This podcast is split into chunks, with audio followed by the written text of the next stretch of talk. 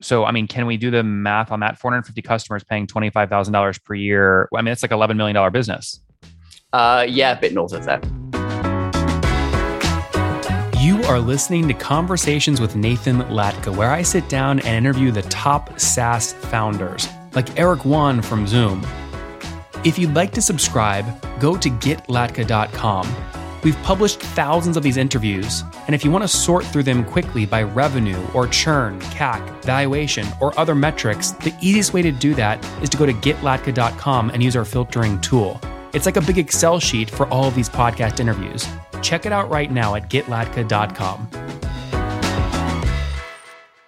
Hey, folks, my guest today is Matt Elson. He is the CEO of Evotix, which is transforming how companies manage health, safety, and risk and engage with their employees, delivering safe, nurturing, and compliant workplaces. Matt, you ready to take us to the top? I am. Yep. Okay. So, first off, how do you get into this space? Do you have a horror story or something that you want to share?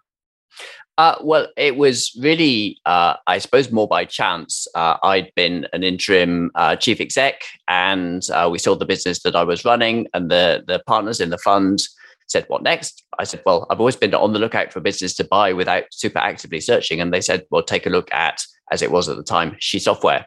And so I bought it for the proverbial dollar because it was very much a turnaround. Um, so I came to it without any background in EHS. Uh, but of course, uh, over over time, have absolutely become sort of embedded in, in in the business, and we're very much a purpose-led business. So, how can it be acceptable that uh, in European and North American workplaces we're still killing five thousand people a year? Uh, and it's mostly from causes which are well understood and easily preventable. And we're exporting most of that risk uh, to the least advantaged in society, uh, the kind of gig economy employees, people who are on insecure contracts. So, you know, we're very much purpose led, uh, driving uh, that revolution, uh, improvement in workplace safety. And so, sorry, just to be clear, if there's a, someone listening right now running a 200 person company, how would they use you at their inside their own company? Would they be serving out surveys to get employee sentiment sort of stuff? Is that what this is? Uh, so, if you're responsible for health and safety, there's a bunch of stuff you need to do. You need to record and investigate your incidents, follow through the actions, you understand your risks, put the mitigations in place, make sure your people are trained, etc. Uh, lots of companies in our target space still doing that with pen and paper and Excel spreadsheets. Obviously, very inefficient. Uh, you can't learn anything from your data. You can't demonstrate your compliance. Um, but for us, the key to it is about employee engagement. So we're about embedding uh, safety in the day-to-day activity and the day-to-day thinking of the employees. So we're mobile first. Uh, we're very, very focused on having a, a very strong kind of UI, easy to use, very intuitive, and getting employees engaged in that that safety activity as part of their day-to-day. I see. I see. Okay, so how many how many companies do you have paying for your platform today?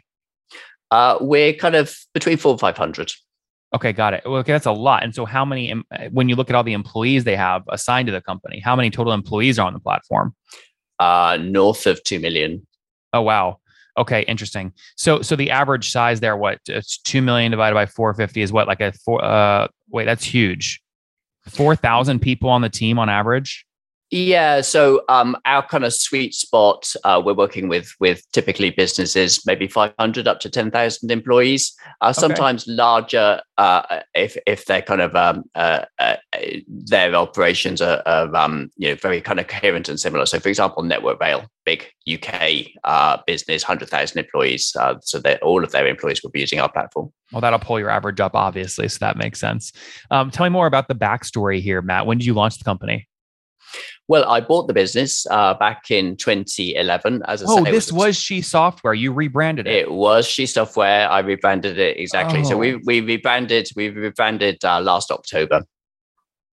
I see. Got it. Got it. Okay, got it. Because I remember, t- I remember the She Software story, but so the, right. I didn't realize this was the same thing. So you put a yes. dollar in. That's amazing. Okay, so you put a dollar in, you buy the thing, you rebranded it. So when? Sorry, when was She Software launched?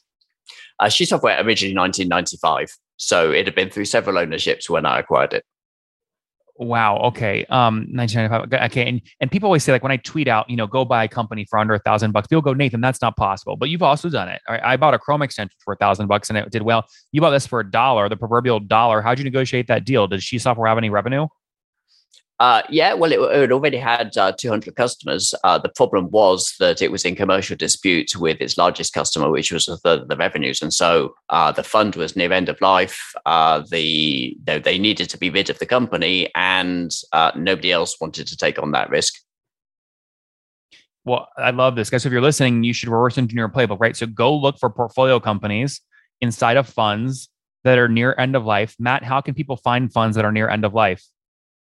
Uh, well, I'm not sure that I'm I'm expert uh, in that. I guess you need to network around uh, around the industry. Uh, this what this particular fund was a secondary fund. So what they'd done is they bought a whole stack of assets uh, from a distressed purchase, and they were trying to work through them and uh, figure out what they were doing with them. Can you name who it was so we can find other examples? Well, the the fund was a Coller Capital fund, and it was managed by Nova. Coller Capital managed Collars. by Nova. Yep. Sorry, how do you spell collar? How do you spell collar? Uh, C O L L A R. Coller Capital managed by Nova. Yeah, but again, this really is back in 2011, so who knows? Well, it's still okay. I think the lesson yeah. is still valuable, right? I mean, you could do this with VC funds today on five year or 10 year lives. Go look at their early investments that still might be chugging along, but aren't breakout successes. There's potential, you know, there's potential win there. So you buy this for a dollar, you're now growing it. Now, what are customers paying on average for the tool today? Uh, pretty average ARR, $25,000 or so. Okay. That's what each one's paying per year. Yep. Yep. Okay. Wow. And, and is that, is that average annual contract value much higher than when you bought it? Have you expanded oh, ARPU? For, for, for sure. I mean, when I bought it, the average was maybe $2,000. And what year was that again? Sorry. 2011. 2011 you bought it and it was sorry 20,000 $2,000 $2,000 uh, ARPU 200 customers yeah Wow. Okay. Yeah. So you've re- wow. That I mean, that's a massive expansion. Or is it the same customers who are paying two hundred now paying twenty five thousand sort of per year, or you had to uh, replace them? Well, a few. I mean, we've we've we've we've worked through the customers. I mean, there were some uneconomic customers clearly uh, when I when I acquired the business, and so uh, we very much focused on the customers that we thought could kind of draw true, true value from the from the solution and priced mm-hmm. accordingly. Mm-hmm. So just to be clear, when you bought it, there were 200 customers paying $200 per year. 200 paying $2,000 a year. Oh, 2000 per year. Okay. Okay. Yeah. Yeah. It. Yeah. Yeah. So, I mean, you bought this bad boy then with, I mean, this, this isn't small revenue. I mean, you were, I think was doing $400,000 a year, right? Yeah. But because sure. of you, because you handled the risk and everything, you're able to get it, you know, financially. Maybe well, emotionally, I mean, it was a big toll, but well, we were being we were being sued for eleven million dollars by by our largest customer. Okay, so how did you settle that, or did that suit go out with the, you uh, being the new owner? Well, we sued them, uh, and then it went to a mediation, and uh, we faced them down across the table, and uh, they paid us three hundred thousand dollars, which kept the business afloat. That's like a seed round. Yeah, yeah, exactly. But no equity. Correct. I I love this story. Okay, this is amazing. Got it. So so you sued for 11 million. Now now now this was your biggest customer that just weren't paying or something? Uh, well, they they had taken our solution and then developed their own software. I know, arguably taking the IP and certainly breaking the contract. Oh, I see. So you want a three hundred thousand dollars settlement, which you could then reinvest in the business, do whatever you wanted to do with. Right. Now you've got four hundred fifty customers paying on average twenty five thousand dollars per year, right? Yep. Which so I mean, can we do the math on that? Four hundred fifty customers paying twenty five thousand dollars per year. I mean, it's like eleven million dollar business. Uh, yeah, a bit north of that. Wow, that's impressive. That's super impressive. Where did you learn how to do this? Did you have a software company before this? No, I was. I mean, honestly, I was completely fresh to software. Uh, I kind of, I've, I've had a varied background, I suppose. I've done consulting. I've done, I've been in various executive roles, and uh, I back myself to know how to, how to kind of manage a team, grow a business, and um, taken a lot of external advice, you know, kind of studied, read a lot, listened a lot, and uh, yeah, taking it from there. This is, I just, guys, don't you get jazzed up listening to founders like Matt? Matt, I just love this story. Unconventional, you know, very scrappy, a lot of growth. I mean, a lot of growth. This is great. You're bigger than many of your, your VC back competitors. Now, have you raised external capital outside of your own? Oh no, for sure. Yeah, we've we've done uh, we've done A round and B round now, so we've got about uh, oh. 10 million of external capital. Okay, well, you're a little less sexy than in my eyes, but you're still yeah, pretty sexy. I know, okay? I know you. I like. I know you like the bootstrap. Yeah, yeah. You've listened to a couple episodes, huh? You know the drill. Yeah, but we, you know, we're we're uh, at least we're uh, you know more than uh, more than a one for one um kind of uh funds raised to to ARR achieved. He knows my next question before I even yeah, ask it. That's impressive. That's impressive. Yeah. So you've raised 10, but you're at 12 million AR, which I love. Very capital. Well, we're, we're, we're, more than more than 12 million. Actually. Oh, more than 12. Yeah. More than yeah. that's amazing. Okay. Yeah. Um, break down the rounds for me. When when was the A and the B? Uh, so A was 2018, B was 2020. Um, we're still living off that capital. Um, you know, we've got decent runway. We're sort of we're still burning a little, but but we're we're moving pretty rapidly towards break even.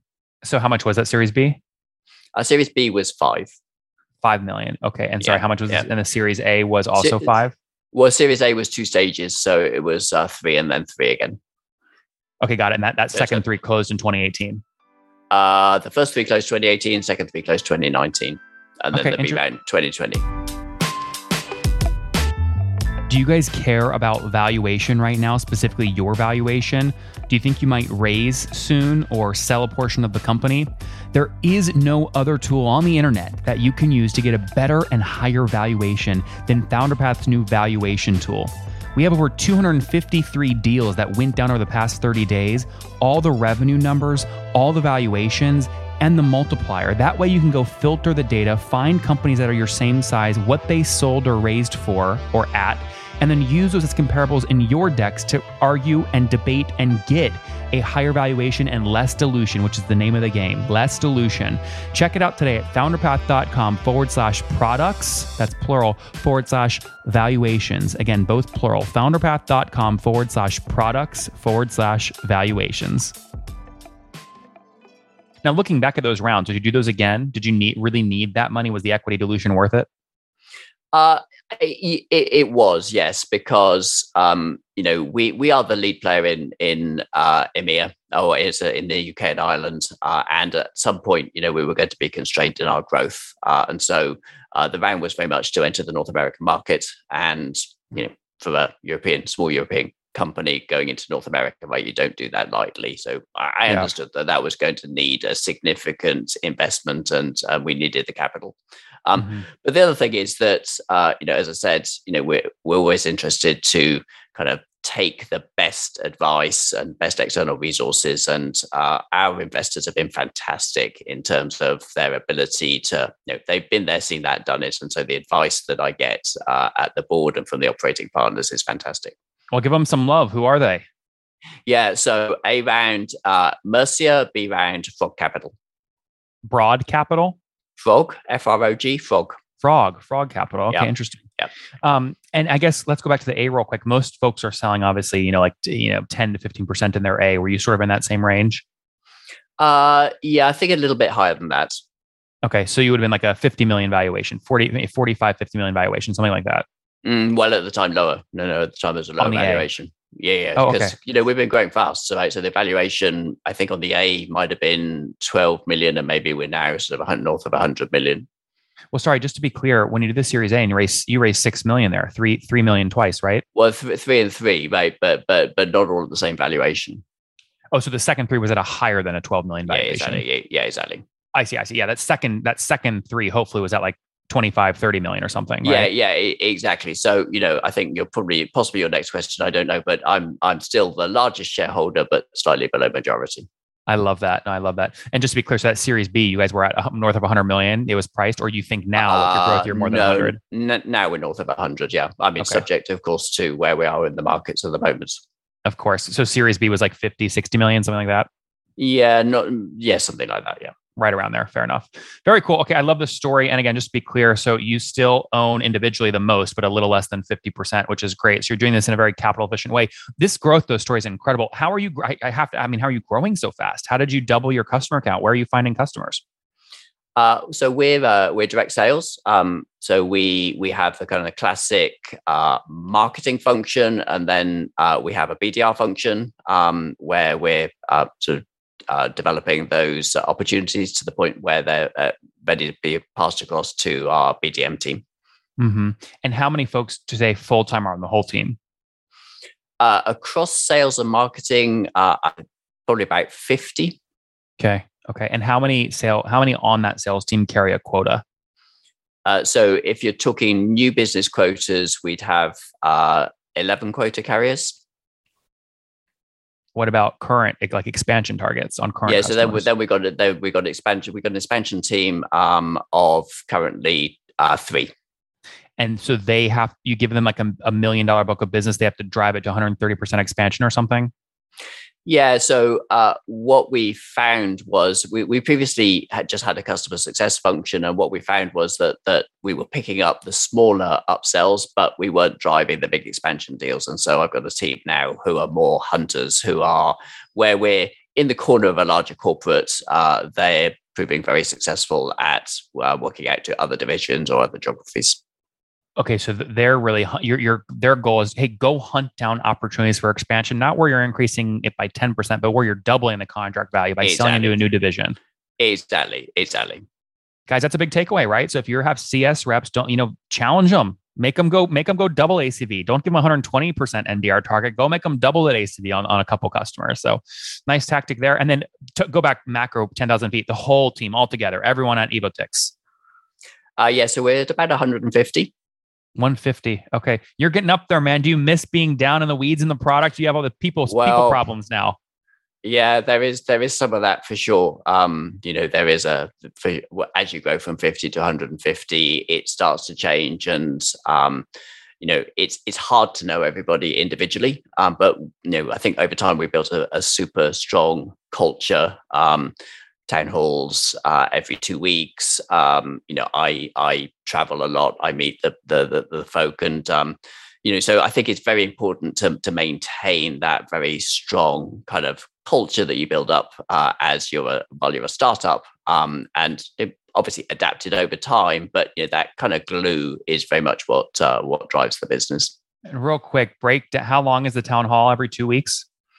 Uh, so that's just a half hour half um, hour. and so i'll i'll give some quick updates and then i'll invite people around the business to to you know whatever whatever's a topical issue. So what you break down that 30 minute agenda for me. A quick update might sound like what okay so maybe there's five minutes where the customer success team talks about some some recent successes um, i'll talk i'll talk about new joiners birthdays uh, anniversaries um, and you know generally celebrate success. So we use uh, we use a, a system called 15Five where we we call out high fives, and so you know normally there's some great high fives that that reinforce our values, uh, which I can I can call out in that meeting. If people want to learn about 15Five, what can they do about that? Is that performance management? Literally 15five.com? Yeah, 15five.com. Uh, so it's a it's like sort of an employee engagement and sort of temperature check. So uh, every employee does a weekly check in. Uh, and then from that weekly check-in, their manager or the, they, they have a one-to-one with their manager uh, and that sort of helps to set the agenda and so particularly with remote working it's important to, to, to maintain those connections with your employees Yep, yep. No, totally agree. Very cool. Love this story here. Um, let's just real quick on growth. You're at 1.2 million ish right now in monthly revenue. Where were you exactly a year ago?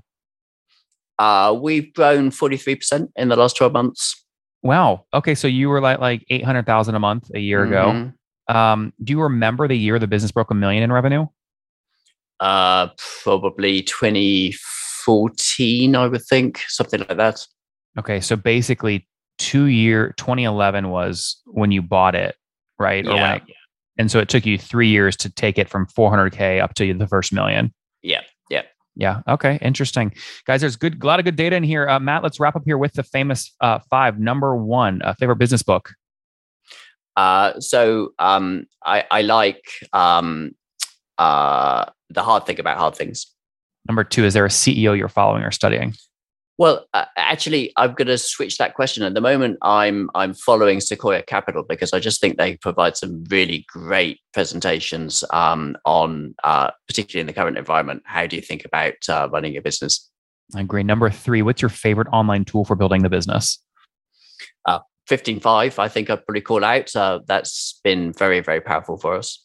And real quick, I'm adding this question in. What's something that you're curious about right now in terms of growing the business, the SaaS business? What are you What are you thinking about?